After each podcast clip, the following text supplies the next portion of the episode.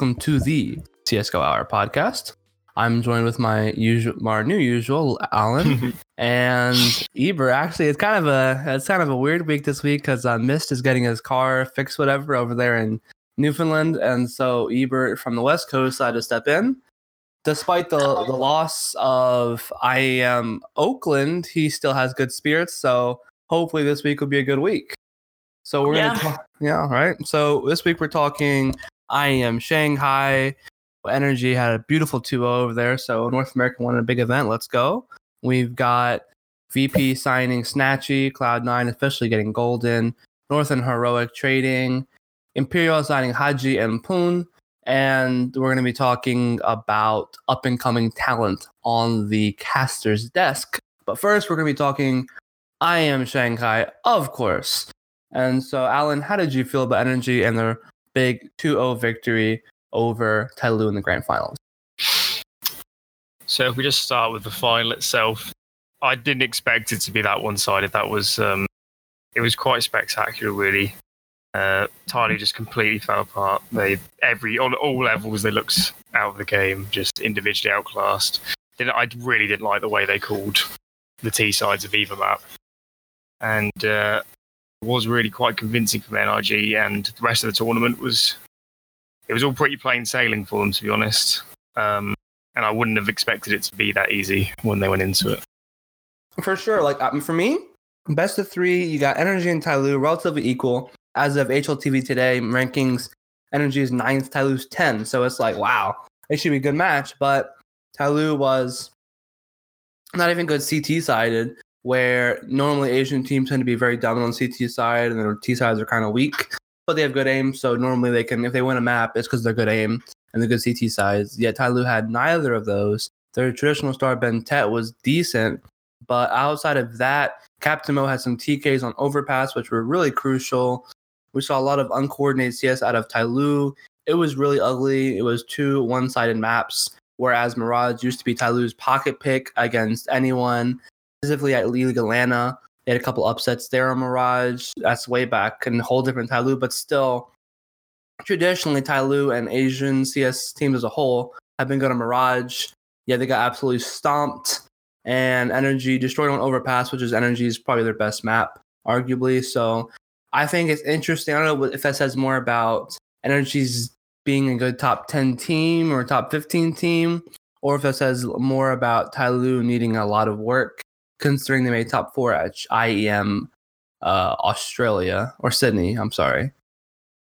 I mean that it's it's really interesting because we have to remember obviously Tyloo it was the hometown team here in Shanghai, Mhm. and obviously home crowd home crowd advantage shouldn't necessarily doesn't mean as much I feel in esports as compared to other sports. But looking at Tyloo most TKs on overpass and the way uh, not only BnTeT but xccurate and the just the entire team how dis how just disorganized they were compared to NRG who were who knew who th- that that team knew from the get go what they were gonna do. They played perfect CS against Tyloo, and Tyloo couldn't find a way to counter that.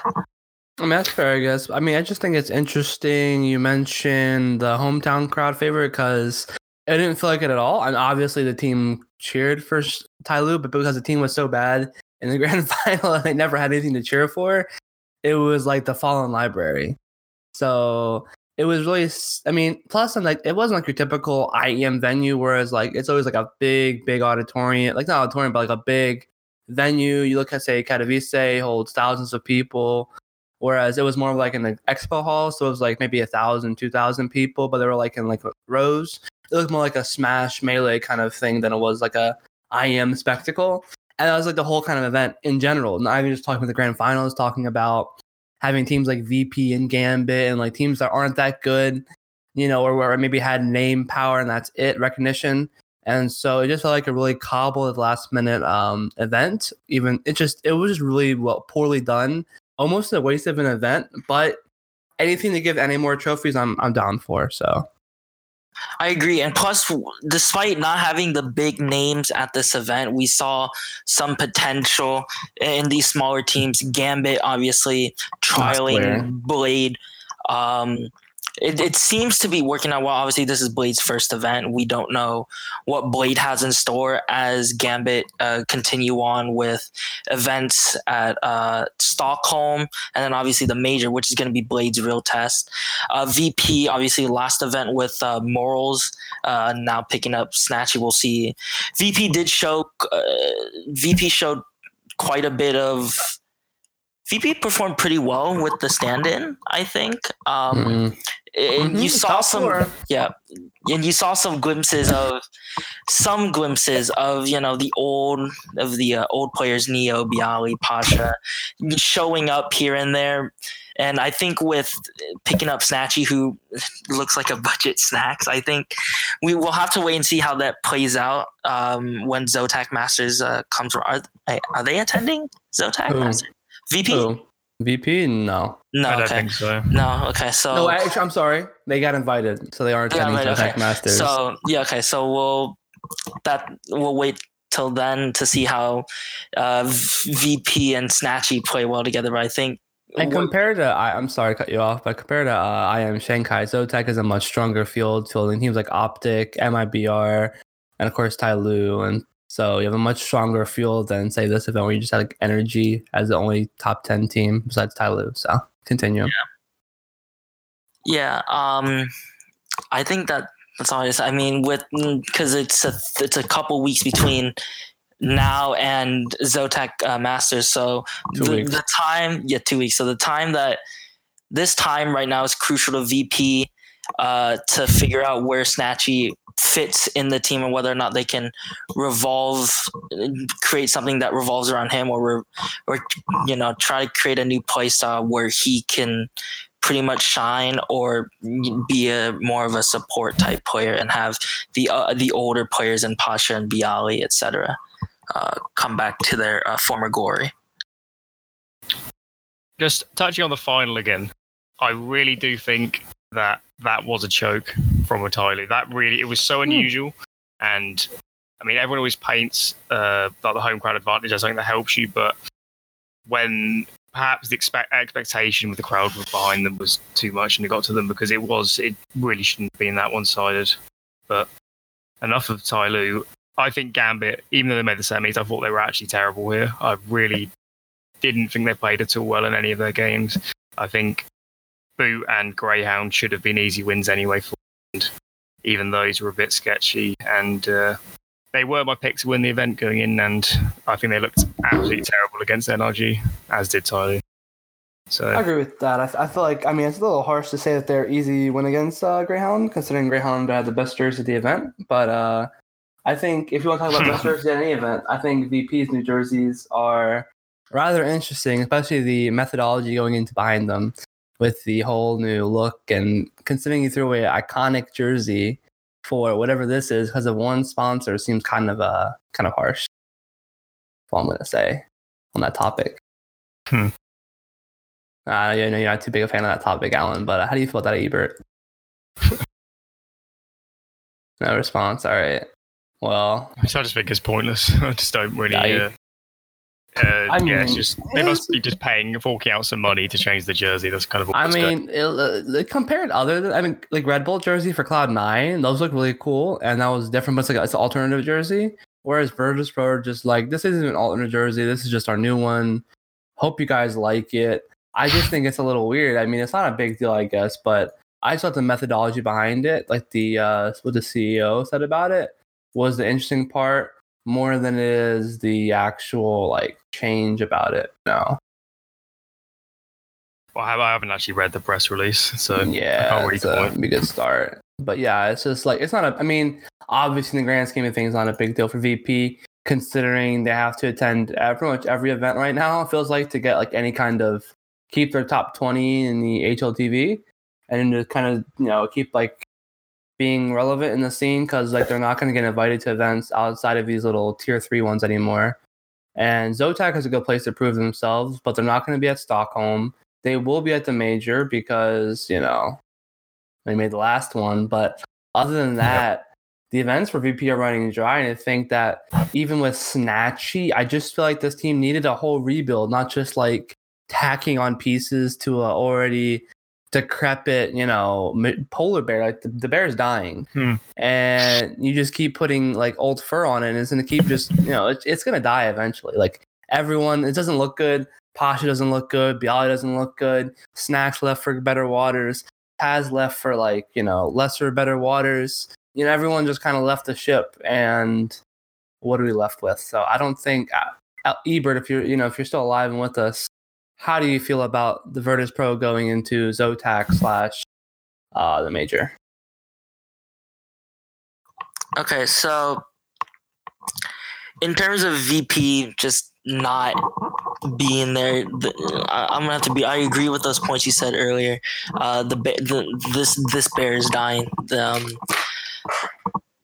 the the remaining core of VP are are not mentally there, right? Pasha and Neo are way beyond their prime at this point. byali, he, he's still technically in his prime, but I don't think he can find a team that he can play on. Um, and the fact that this remaining core is still clinging on to this organization who's pretty much been their lifeline um, for the for their entire CS:GO career, and the fans who and the and the fans who think that oh you know they're they're gonna one day return to their you know glory or at least return to their prime. Um, I personally don't see that happening. Um, it, it's gonna be sooner or later before this team implodes. Um, and I wouldn't be surprised if the remaining core uh, jump ship for better waters or if players like Pasha and Neo decide to retire altogether. Mm-hmm.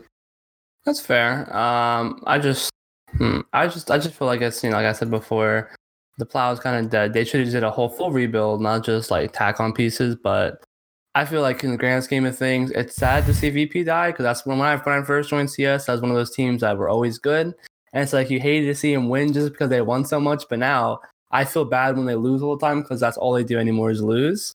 And it's really sad because like you have these classic iconic players like Pasha and like you know the brands and everything. So now sad because they're not winning anymore, and it's it's just you hate to see it. But one I thing, think I think it's Uh-huh. quite likely that Neo and Pasha both retire after the major. I wouldn't be surprised because I think I think Snatchie, MICHU, and byali are actually quite a good. co- Like they're not they're not incredible, but you can you can build a team around that. The problem they have is Mhm. that I think Neo's Neo's been out the door the whole ever since Boston pretty much, and I think he probably would have been out this team for Snatchie had Snack stayed. Yeah. And uh, so I think Neo is almost certainly out the door. And as soon as you remove Neo, you've got a problem of who's going to be calling. And that probably means that Patch is also going to get axed so that they I can get mean, someone that can call in IGL and better Poland. role players. You know, I don't know who that is, but I'm sure there's IGL in Poland somewhere in the tier two scene or whatever. Um, well, there must be. So whoever's calling for Kinguin and is it Taz who calls for? Yeah, I think I've got, no, Yeah, got no idea who calls is. for the lower teams. Yeah, there must be a- somebody. I'm not a Polish expert, And, but there's a uh, lot of good players there. Cu- Cu- kuben might also leave. I wouldn't be surprised either. Mhm. um, He's probably Yeah, all his history with Passion Neos has, and that probably Mhm. means if they went, he'd probably go with them. I'd assume. So That's true. But I'm not sure um, how much longer we'll see Virtus Pro in this form. mhm. One one one region that's not as desperate as Poland is uh, Denmark, and we saw North and Heroic made a trade for between Nick for niko and Mertz. So North is giving up Mertz, and Heroic giving up niko. In my opinion, Heroic get the better end of that deal because North kind of needed an AWPer. Mertz wasn't a really Mertz was okay, but Mertz wasn't the all star AWPer they needed. They should have they should have got JDM, but they didn't. They wanted to get they got Mixwell, won an event with Mixwell, and then now they're just like, well, we want a rifler. I don't. niko isn't a hybrid that I'm aware of because Yu-Gi-Oh was the main AWPer in Heroic, and then nowadays I didn't really know what Heroic is now. It's just a weird, weird team. So North are gonna go with Mini niko for the major, but it doesn't feel like much of anything really. So Ebert, how do you feel about North, and how do you think they're to benefit, benefit or non-benefit from this new trade? Well, I honestly think North made a huge mistake by originally. Okay, so Mertz, as we all know, originally came onto the North roster from their academy team, and North had benched cajunb, Mm-hmm. which I when I heard that, that news, I thought it was a massive mistake, because Mertz, as, and as we see now through the months that North has been playing with Mertz on the prime roster on the primary roster, Mertz hasn't seen a lot of action time, um, and it, it doesn't seem like Mertz is an op- Mertz is not an AWPer, a, a primary one at least, like cajunb was. Um, so I think that was a big mistake. And now that they're trading Mertz away to heroic for niko, who isn't a hybrid per se, but he seems niko seems to be a pretty capable player in and of itself. Uh, I think North might try to go for the liquid style type where they don't have like where liquid uh, so we know liquid doesn't have an AWPer right they just pass it around here and there i think north might be trying to play it sort of like that where they try to pass the op around each of the players and see who gets the kills like that or they might just go 5 AKs and play a more aggro style and not have a sniper hold down like an angle or a site in particular It is an interesting one, this trade, isn't it? I Yeah. Literally nowhere have they clarified. Somebody has to be AWPing. I mean, it's just facts of the game. Somebody has to pick it up sometimes. And I do fear it's probably going to be MSL because he has hybrid in the past and he did it for a little uh, back in like early 2016. He shared it between him and k0nfig a little. So I do fear that the uh, MSO. But um, we go back to kind of why Mertz was brought into the team, I think they kind of got lost in the um, romance of how uh, Mertz's style compared to cajunb and how Mertz is like a really aggressive CT AWPer. And especially in North Academy, he was just like dumping on tier five players, like pushing all over the map. So they probably brought him in on that premise, thinking he was like going to re- revolutionize how they played CT. And that's something that Abe talked about how um, their CT sides weren't consistent enough with Mertz and that he just couldn't output what they wanted. I found when I watched the games, he made a lot of quite simple mistakes for a top level player. So it looked to me like they kind of um, bumped him up through the ranks too quick. And that's almost certainly why they got rid of him. But I'm not sure. Bringing in niko for him, it's just such an odd move because obviously swapping out a primary AWPer for uh, a, a rotator rifle. I presume he's a rotator. I don't really watch that much work. Um, they'll have a right mess figuring out roles before the major. Um, it might totally tank the results. We'll see. I'm not convinced. It could be a disaster. Yeah, I agree. Um, I, I, um, heroic getting Mertz. I, I honestly think heroic ha, ha, received the the better end of the deal here, but we we won't know that because uh, heroic isn't attending any. Um, I guess tier Top one tournaments. events uh, uh, that we're talking about Stockholm, the major. Um, they might be attending small events like DreamHack Opens, but until we see that play out, we won't know how heroic is gonna. Or we yeah, we won't know how heroic is gonna mesh Mertz into that uh that team.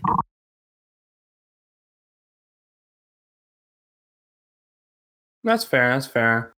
Um, I just feel like Heroic is one of those teams that no one really pays attention to. They're kind of like the forgotten team in Denmark, and it's last like it's the Nordic region, so it just kind of feels bad for them. But you know, we kind of have to talk about them because they have done some things at lands, relatively speaking. So when they first added that team, and they were, I think that was EPL season finals, they were actually pretty decent. So you know, we'll see how Heroic do uh, in the future. I think the trade is probably better in their favour. oh, I don't- for I think- sure. I think 'Cause- Mertz could grow into a pretty decent. He could, but I just feel like Um, MSL's on the right teacher to teach him how to grow. Uh, I'm not sure you're going to do that. I mean, he might not be the greatest in-game leader, but they have got a decent amount of experience on that team. And you've got Oh, I know. A. I understand they have experience, but I just don't feel like he's the right personality to perhaps, develop him. perhaps. I guess he's never really had a dominant AWPer. Never actually had to deal with that before, or at least No, try like to integrate had, it. you had like cajunb is more of a laid back opera. Uh, that's about as far as I can think of. You know, I mean, I guess before cajunb, I can't really think of old MSL. So I just know in recent times, always had someone who's been good, but never like world class or trying to be. Never one that was really jumpy or flicky, like as Mertz is trying to be. That's not really Danish AWPers, I guess. Sure, dev1ce can be aggro, whatever, but he's also a hybrid AWPer. So it's not really fair to say that that's comparable.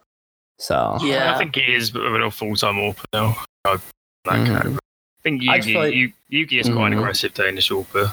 Yeah, he is. That's true. Yeah. You're fair. That's fair to say. But um, I just feel like it's uh, they should want JDM that better option. But that's just me as a JDM fanboy. So speaking of North American teams, Cloud9 officially signed Golden to their roster full time now. I'm don't understand this considering they had FNS. We had this discussion last week. FNS or Golden. It was decided Golden's a better IGL but I guess officially signing him is cool. But now everyone, Decay is saying, yeah, Styko's obviously the fifth. I've already told you this. But everyone's kind of clinging to the hope that they're going to get somebody good like. Scream or something, somebody that can actually get more than 20 kills a game with a gun other than a Deagle. So, uh, Ebert, how do you feel about Cloud9 signing Golden to whatever contract they're going to sign him to? Uh, oh man, that's see. So they official. So this is Cloud9's made the mistake here of picking up Golden uh, with just one of after performing in just one event. Um, FNS I think would have been the better option here for Cloud9, but obviously the team dropped him early on because they thought he wasn't the right fit. Um, I think this is just it's too early to tell how Golden. I, I personally think that picking up Golden after just one event is a mistake. But obviously, we we saw what Golden did with Fnatic, leading them to an IEM championship and some good performances earlier in the year. Um, I personally don't know how to feel about this because I think Golden is a is a pretty good IGL, but transitioning from Swedish to the US and now having to call in English instead of Swedish, uh, it's it's gonna be a tough one. But it seems like he's transitioning he's transitioning well, and Cloud9 seems like the transition has gone well enough to sign up an official contract and put him on the active roster. Hmm. I really don't know what to think about this one. It just it feels to me like they just wanted some sort of stability going into the majors. They just sort of they looked at the options that were kind of immediately in front of them. They'd already played um, E League Premier with them, so they just sort of settled on Golden. That's really what I think happened here. As for whether it's going to work in the long run, um, they're probably going to have to stick with him to keep their free fifth roster after the major. So um, they're not really going to have a choice in that Mhm. sense. Um, I don't think Golden's ever called for a style of, at least if we're talking about Cloud9 earlier in the year, Golden's never called for a team that plays that sort of um, aggressive, uh, execute style, that sort of thing, really volatile CC sides. He's never really called for that sort of team. So it'd be interesting uh, in that sense, especially considering that uh, I would I would pin a lot of how Cloud9 used to play on Stewie and tarik in terms of coming up with ideas, and now they're gone. So uh, I think it puts a lot of pressure on Valens to actually uh, kind of prove his worth and uh, shape the uh, direction of the team. Uh, I just want to talk a bit about Styko. This is this is when it gets really odd because now you've got Styko, Golden, and Rush on the CT side, all three who, in my opinion, should be playing anchoring positions. One of them's going to have to play rotator. I presume it's going to be Golden, but I think they're just going to get massively exploited by heavily skilled Hmm. teams. I think you'll see that. I think they'll have really Oh, weak 100%. CT sides this team. Really weak. Oh, for sure. Because like look at Rush has been in bad form this year, and I just think this is gonna be worse now that you don't have much like skill in forms of tarik and Stewie, like kind of bail them out in a way. It's just gonna be it's gonna be ugly. It's gonna be like the autimatic show, the gun show, and that's literally gonna be it. And Skadoodle when because Skadoodle's clutch, but it's like clutch only works when like your team is doing something else, and you're in maybe one v two, one v three, not too bad. But if you're in that situation every time, you can't be co- expected to be, you know, perfect. So Scooter's clutch factor only helps so much. But if you want, if you want that real clutch factor, if you really want to get your game going, Hmm. it's time to queue up the pregame hubs, boys and girls. We have leaderboard prizes for all divisions, and now pregame has added their biggest prize pool yet. To contender, which is free, it has a prize pool that increased by two hundred fifty dollars. So now the overall monthly total is up to three thousand two hundred fifty dollars. There is more exciting news to come for novice and advanced divisions as well, so stay tuned. Leaderboards reset weekly or bi-weekly. Novice and advanced divisions top winners also have the chance to win a one-on-one coaching session or demo review with an experienced coach. Won't be Alan, but will be a coach hmm. just as cool. PreGame has just added Coach Jay of Gorilla Tactics to the roster. He will also be casting the Road to FBL series matches in Contender. So go to the pregame organizer hub and join now. Your subscription unlocks with all the hubs. Use code CSGO Hour to get an additional 20% discount. Remember CSGO Hour at checkout for an additional 20%. 'cause That's that's all that matters, folks. Let's be honest. Besides getting the actual pregame. But you want to be clutch, you want to be cool, you want to talk about all those different things. There's one team that thinks that reminds me of that. That's Imperial, boys and girls. Imperial. is it, is Holy wicked. most baddest team. Now they don't have Loba, who was on uh, the Eurovision contest, but they do have hAdji, right? Formerly of EnVyUs Academy slash EnVyUs Fame, and they got this guy from like, from Lithuania said, and that's about it. So how do we feel, Alan? How do you feel about Imperial now that they have everything they need to succeed in 2018? Everything they have to need to succeed. Mhm. Well, they don't have an in-game leader, which is always fantastic can start. game lead, right? Can he? Mhm, Kinda. Can he? I don't think he can. I don't think he's Oh. proven he could. Um, I think they're in a lot of trouble. I doubt they're going to make many tournaments till anymore. Um, Wow. Especially on Esperanto to click heads. Mhm. Uh, giving up Bristol was immensely stupid, especially for Loba. Didn't make any sense. So uh, this kind of just looks like an FPL team to me, and that's how I'm pretty sure they're going to play. So what I will say is, well, Nexa. To be fair, Nexa did IGL Renegades for a little bit. To be fair, That went well, didn't it? no, it didn't. Was that that week? but um, okay, and also Poon doing my little HLTV research here. He's 21 years old. Like you said, he's Lithuanian. He played for Playing Ducks, Lithuania, and VWS, which is like a technically it was the Lithuanian team. That's like a UK org, but whatever. They got a third place finish with Playing Ducks at the CIS minor, leading up to League Major Atlanta, which was like a long time ago. So he's not an unknown, total unknown quantity, but I feel like Giuliano would have done better. So I don't understand like the mindset here. I mean, I understand dropping Crystal because Crystal's garbage. He's garbanzo beans, and Tensky was decent. I have nothing against Tensky. I would have brought in Ange personally. You know, I thought he had a lot of potential. I mean, he was he was okay on energy, but that was a really bad energy. So like, it wasn't gonna be easy being good per se on that team. That's who I would have brought in. But I don't think hAdji's a bad move. He was fragging out at the end of his time when it was on left out or whatever he was on. So I don't think he's a bad move per se. But with the four Balkan people, you have Lithuania, Lithuania, Lithuania, Serbia, and then French, and then a uh, Irish coach. I don't understand that logic whatsoever. That's a really weird cultural mix. Three Lithuanians, a Serbian. that makes sense. They're all Balkan, so that makes they have some kind of similar, you know, heritage. But then you put a Frenchman in there, and then you have an Irish coach. I really don't understand this mix. I don't know. It's just one of those moves that doesn't make sense. Um, and I think as as someone, I think one of you guys implied earlier, dropping Crystal. Yeah, sure, he's total garbage, but he's an IGL. He can provide structure.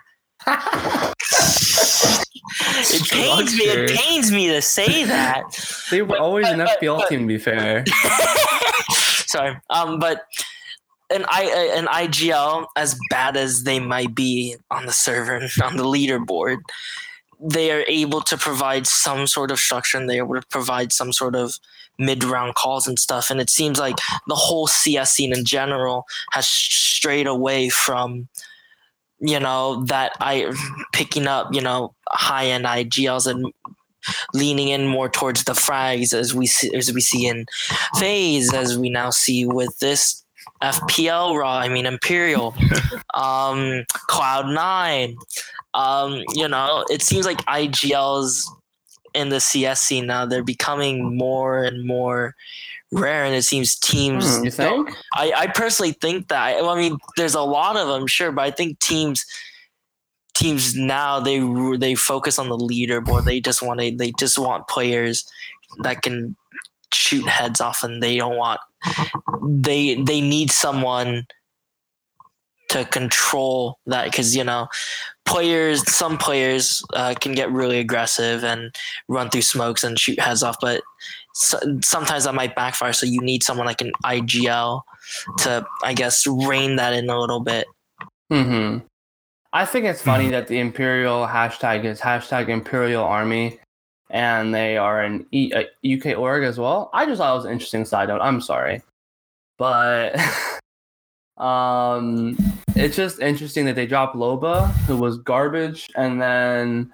they're just like, yeah, we want to do this for stability of our org and everything, and then they're getting like hAdji and the Lithuanian. I just I don't know. This is a weird. It's a weird team. But in the grand scheme of things, they're going to be irrelevant again because they're not going to be like you like uh, Alan said. They're not going to go to any events. No, Not at SoCal. What? I highly doubt they're going to make anything. No, they're not going to make anything. They can't. They lost for the Stockholm qualifier, which is their best chance. Uh, they lost out to I want to think it was heroic. Yeah, it was heroic. They lost out to so because there's only what there's only okay heroic and Hellraisers made it out of Europe, and Greyhound qualified that event. to win that event, but um, they're not going to go to anything big. They might go to like Copenhagen Games or like the equivalent of Fragadelphia in Lithuania. But other than that, good luck unless somebody wants like a diversity pick. So I just don't see where this team's gonna go unless they go like DreamHack Open. I guess that's fair. But I just feel like a team like I think it was who won DreamHack Open Summer? Was it Valiance? I think it was Valiance. Uh, Yeah. yes. Yeah. So that team is like an FPL team, but at least they have a future. At least they won an event over Optic. I mean, how much Optic wanted that? I don't know. I mean, I feel like they wanted it a lot, but hey, at least wait a minute. Imperial won that event. Yeah, I was just thinking that. Ouch. Okay, I was wrong. My bad. Completely Big oops. That's a big ignore that. That's a uh, that's a delete. yeah, they Um, won it, then kicked their in-game leader. Wow, Just that's uh, a little weird. I don't It was, understand it was So, yeah, after that tournament when all the controversy started between that's us. true. That is true. So yeah, so they won an event. Imperial did, and then now, okay, that makes no sense. They even had a decent like bracket run. They had to play Gambit. They beat two of them. They two Optic. I mean, I was they were looking strong there. I thought it was Imperial, but I was like maybe it was that Valiance team, right? Because I know Oh, I Valiance kind of was mixed up all the time. yeah, because like they have a similar logo, and it's really Valiance has a similar logo, and it's really confusing kind of deal. But that's Hunter's team. That's another, you know, Balkan mix with a uh, Macedonian IGL. Wow, that's different. But you know, ignoring ignoring the smaller teams, we can talk about the one and only ENCE, as they'll be invited to DreamHack Open Montreal. DreamHack has said because of the whole, you know, it's hard to get teams for this event.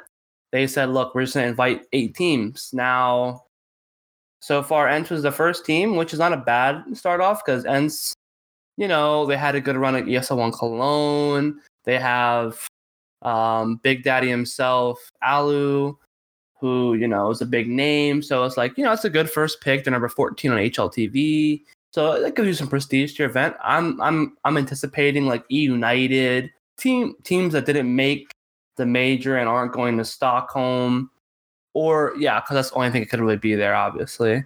So maybe another team like uh Hellraisers might probably get invited. Virtus Pro, maybe you know that kind of team. How do we feel ENCE's chances at DreamHack Montreal, and do you think we will win? So it's a bit hard to say about seeing the field. Obviously. Probably, uh, I think NRG could go. I don't think there's anyone Well, stopping them. NRG is going to be at Stockholm, and then it'll. This is the week after. So Yeah, I think they it's in their home continent, so it wouldn't be quite as. Um, All right, I feel uh, like another team like I think they probably would end up going. All right, um, Luminosity probably going to go. Maybe Sprout. Who else?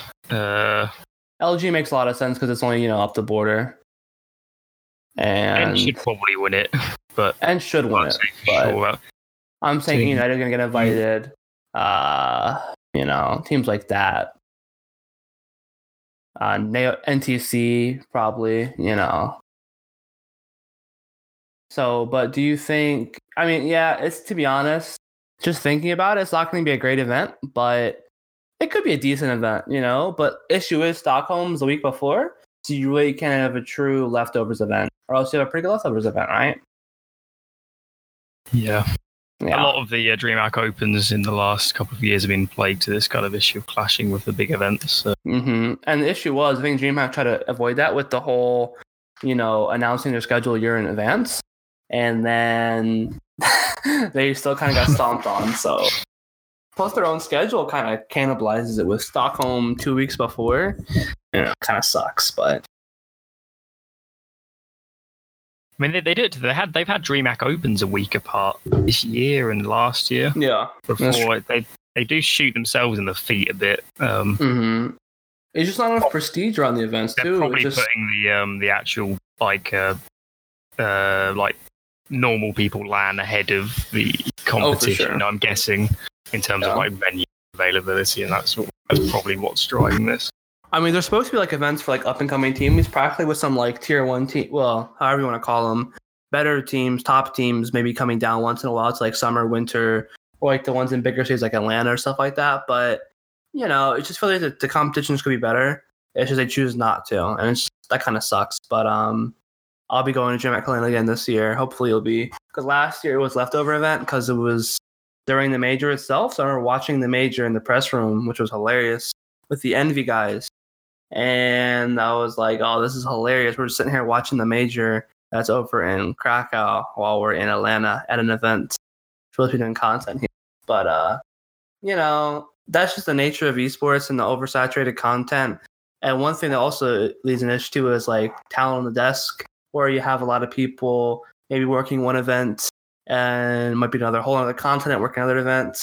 And that's our last discussion of the day is who do we think are the up and coming people on maybe the tier one desk now that we see Thorin has taken a seat back on doing events. He does a lot of events now, but not as many as he used to, of course.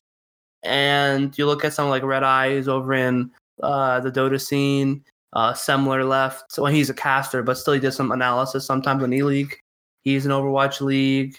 Uh, you look at, say, Yanko was the, the new staple of the desk. He's now coaching MIBR.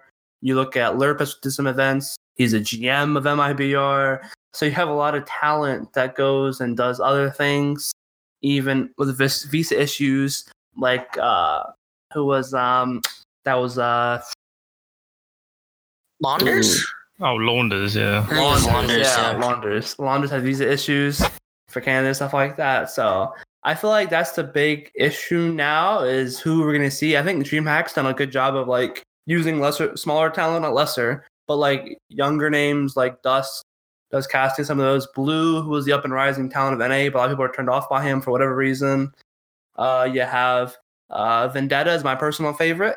He's been on a lot of DreamHack Opens. Pimp actually is really good. Can be a little dry sometimes. Has a kind of a thick accent, but I think he's really smart, so he's good on the desk. Sean Gares, also known as Bay Gares, is my personal favorite. But um, Alan, you're the tactical genius mind. Who? How do you feel about cast uh, talent on the desk? So probably say Sean was is probably the best that I've heard outside of the very kind of staple people. But I think the problem with Sean is I don't think he really wants to commit to doing that many events. Being Mhm. married now, that's that's the perception I've got, and I think people have kind of hinted around that, that sort of thing's going on. So if we look at the kind of people that do DreamHack Opens, I think Blair is really good actually. I Mhm. think he that that guy really knows his stuff. and I think a lot of people sleep on how good he is. And I think he's kind of he's a lot more refined in kind of the overall package than I think some other people are. Um, won't name any names in that sense, but yeah, I do think Blair is the one that I would say give him a shot. Give him a shot at the big on the the big events. Yep. Okay, Ibra, how do you feel about this? I think I uh, I think I agree. Uh, Blair's analysis at Shanghai was pretty insightful. Um, it, it it does sort of, I guess, suck to see these big names, these staples like Yanko, Sean, Semmler, and all that stuff, you know, move on to different endeavors. But I think now that gives a chance for people like Blair to you know rise up and maybe attend, you know an ESL one event. Uh, Pimp Pimp's I think the I, I think Pimp now is the new staple because we've seen him at EPL, we saw him at Shanghai. He's been at many events. I think he's going to be the new staple now uh, analyst on the desk, uh, taking over for Yanko and whatnot. Um, I, I don't know. I don't know about any other talent um, on the desk. Uh, Vendetta, he said um, he doesn't do a lot of events per se, but I, I personally would like to see him back on the uh, back on the desk because I think he ha- also has some pretty insightful analysis. And I think he knows quite a bit about the uh, CS scene. Okay, that's fair. I agree with both those. I just feel like there's a lot of talent that gets kind of like shuffled around, and so it's kind of like who the tournament ornament organizer likes and who's available. Like maybe they want to go for like a Redeye because like I saw him on the desk for I think it was PGL. And when they did Krakow and we did the major qualifier, he was there. But I mean, he's doing a lot of other stuff too. So it's about who's available. And so you might see like ESO will bring in certain people that other people won't, or they will only, or they might not like certain people. I'm not gonna name any names, you know. So I just feel like it's a revolving door, and there's definitely a room for new people to be introduced. You look at people like, of course, pregame or Gfinity that have like these little um more, I guess, like online qualifiers or leagues, and they'll have new casting talent. I know Strong Legs is the new North American favorite, and Mega Man has been kind of like a meme, but everybody kind of wants him up on the desk. So take that how you will. And you know, you have a lot of people that people are you know putting forward, maybe like caster, I mean, community favorites like Insomnia and stuff like that. So I guess it's kind of a wait and see approach for next year with all these vacancies. Who will fill them, especially on like the pro leagues? I think is the big one because a lot of people like Blue. I found him on ESL Pro League. I thought he was great on there, and then I saw him doing a lot of bigger events. So I think a lot of people start in the pro leagues and work their way up. So that's how I feel about it. I always thought Blue was quite good actually. Oh, I don't really know 100%. what actually happened to him because he just sort of Yeah, kind of Yeah, um, so Pro League that's- dropped him, didn't they? I'm pretty sure ESL dropped him. Ooh, it was kind of a mutual thing. I'm pretty sure. No, I don't think it was. Not I mutual. think- oh, I think wow. they, they didn't sack him, but I think they just. I know sort of, Dust on the on the Yep. Dust Hour episode. Dust explained that in full, how like the whole Blue uh, situation. I know also there was an embarrassing story about Blue, but it wasn't why he got dropped, but it was hilarious with the whole brisket and he fell into a pool with his Yeezys on. That made me laugh, but of course that is not related. I just like seeing that story. But um, Blue people, I know a lot of people online didn't really like him. At least I mean, in this Discord or other Discords or on Twitter, you saw a lot of hate because he talked too fast on Reddit, and a lot of people really didn't like him. And he got him down. He just took a break, and then now he wants to come back and be better than ever. But I don't know what's going to happen with that. A machine used to be like exclusive DSL, and then he left their clutches, and then you know now he can go anywhere, and you know he's done pretty well for himself. I think he's not an out, he's not an analyst, but he's a good caster slash desk host. So yeah. I, I, machine Machine's a really colorful person now, and I think we need more what's that supposed to mean? Like you know he's more you know he's vibrant you know he's you know he's a really vibrant person you know you know Mhm. where, where, whereas Wonder what that means. whereas you have some people maybe like sean or Oh, okay. Just the whitest person you can think of, right? Yeah. you know, come on now because like all, all these analysts they have some sort of they have a personality, but this but machine as a desk host, I think takes it all because I, I, can't I can't pin it da- pin it down like mm-hmm. I can't. But there's something about him that just makes that just makes an event or like the like the analysis portion of an event like after a map or something uh, somewhat more enjoyable to watch than others. Um, I think it's also interesting to know, you know, because we have all these analysts. You read, you, we said Redeye. Mm-hmm. He's doing Dota events, mm-hmm. right? And then we have someone who left uh, casting with Anders to move on to Overwatch League. Um, yeah, I was thinking, uh, I don't think I was thinking about like other people, like other analysts, casters. Mo, mo, I think still mo, yes, obviously, but yeah, I'm thinking. No, I'm thinking people bringing people from other games. So from other scenes, from, you gotta think about scenes. it though. Uh, you gotta I think of it. Think listen, listen, yeah, listen. Right. All right, listen. All right, so you gotta think you're talking about an analyst, right? Somebody that knows CS intimately. You know, so you can't. It's hard to bring somebody from another game where they don't understand like the minutia of CS:GO, the teams, the history, stuff like that. That's why I made like someone like an ex player, like you talk about um, SPUNJ, or you talk about which is a, a wonderful analyst, probably the best right now. And you talk about Yanko ex players who know the scene but are really good tactical minds about it. That's what made them so good on the desk. And they had a good like they you know they were good to look. They were they, weren't ugly. You know, they're you know they're good fun people. They have good banter. You know, they had really all the person all the things you'd want on someone on the desk. So that's why I think they did well on the desk. So maybe look at ex players. You could look at is somebody who's a good like you look at Sean Gares or somebody that's close to being retired. Someone with a good personality. Maybe someone who's a streamer, so they're used to talking in front of like a crowd, so so to speak. So that's I think that's where the best um you know feeding ground for new talent you would be is like somebody who's yeah, like a, a Hiko even. that. even a Hiko yeah. if he when he retires in six months that'd be a good place to look so. You know like of course I said like you said pimp or even Vendetta was a really good one on DreamHack. So you have a lot of you have a lot of options right now. I think it's not too bad. It's yeah, just yeah. we've been seeing a lot of people uh leave. But that's that's all we have for today folks. Thank you for listening in. A bit of a short episode today but you know it's kind of a slow slow news week Thank you for tuning in. Make sure to like and subscribe wherever you listen to the podcast. Share it on Twitter, on Facebook, because we are not N4 slash Alex Jones. Thank you for listening. Bye.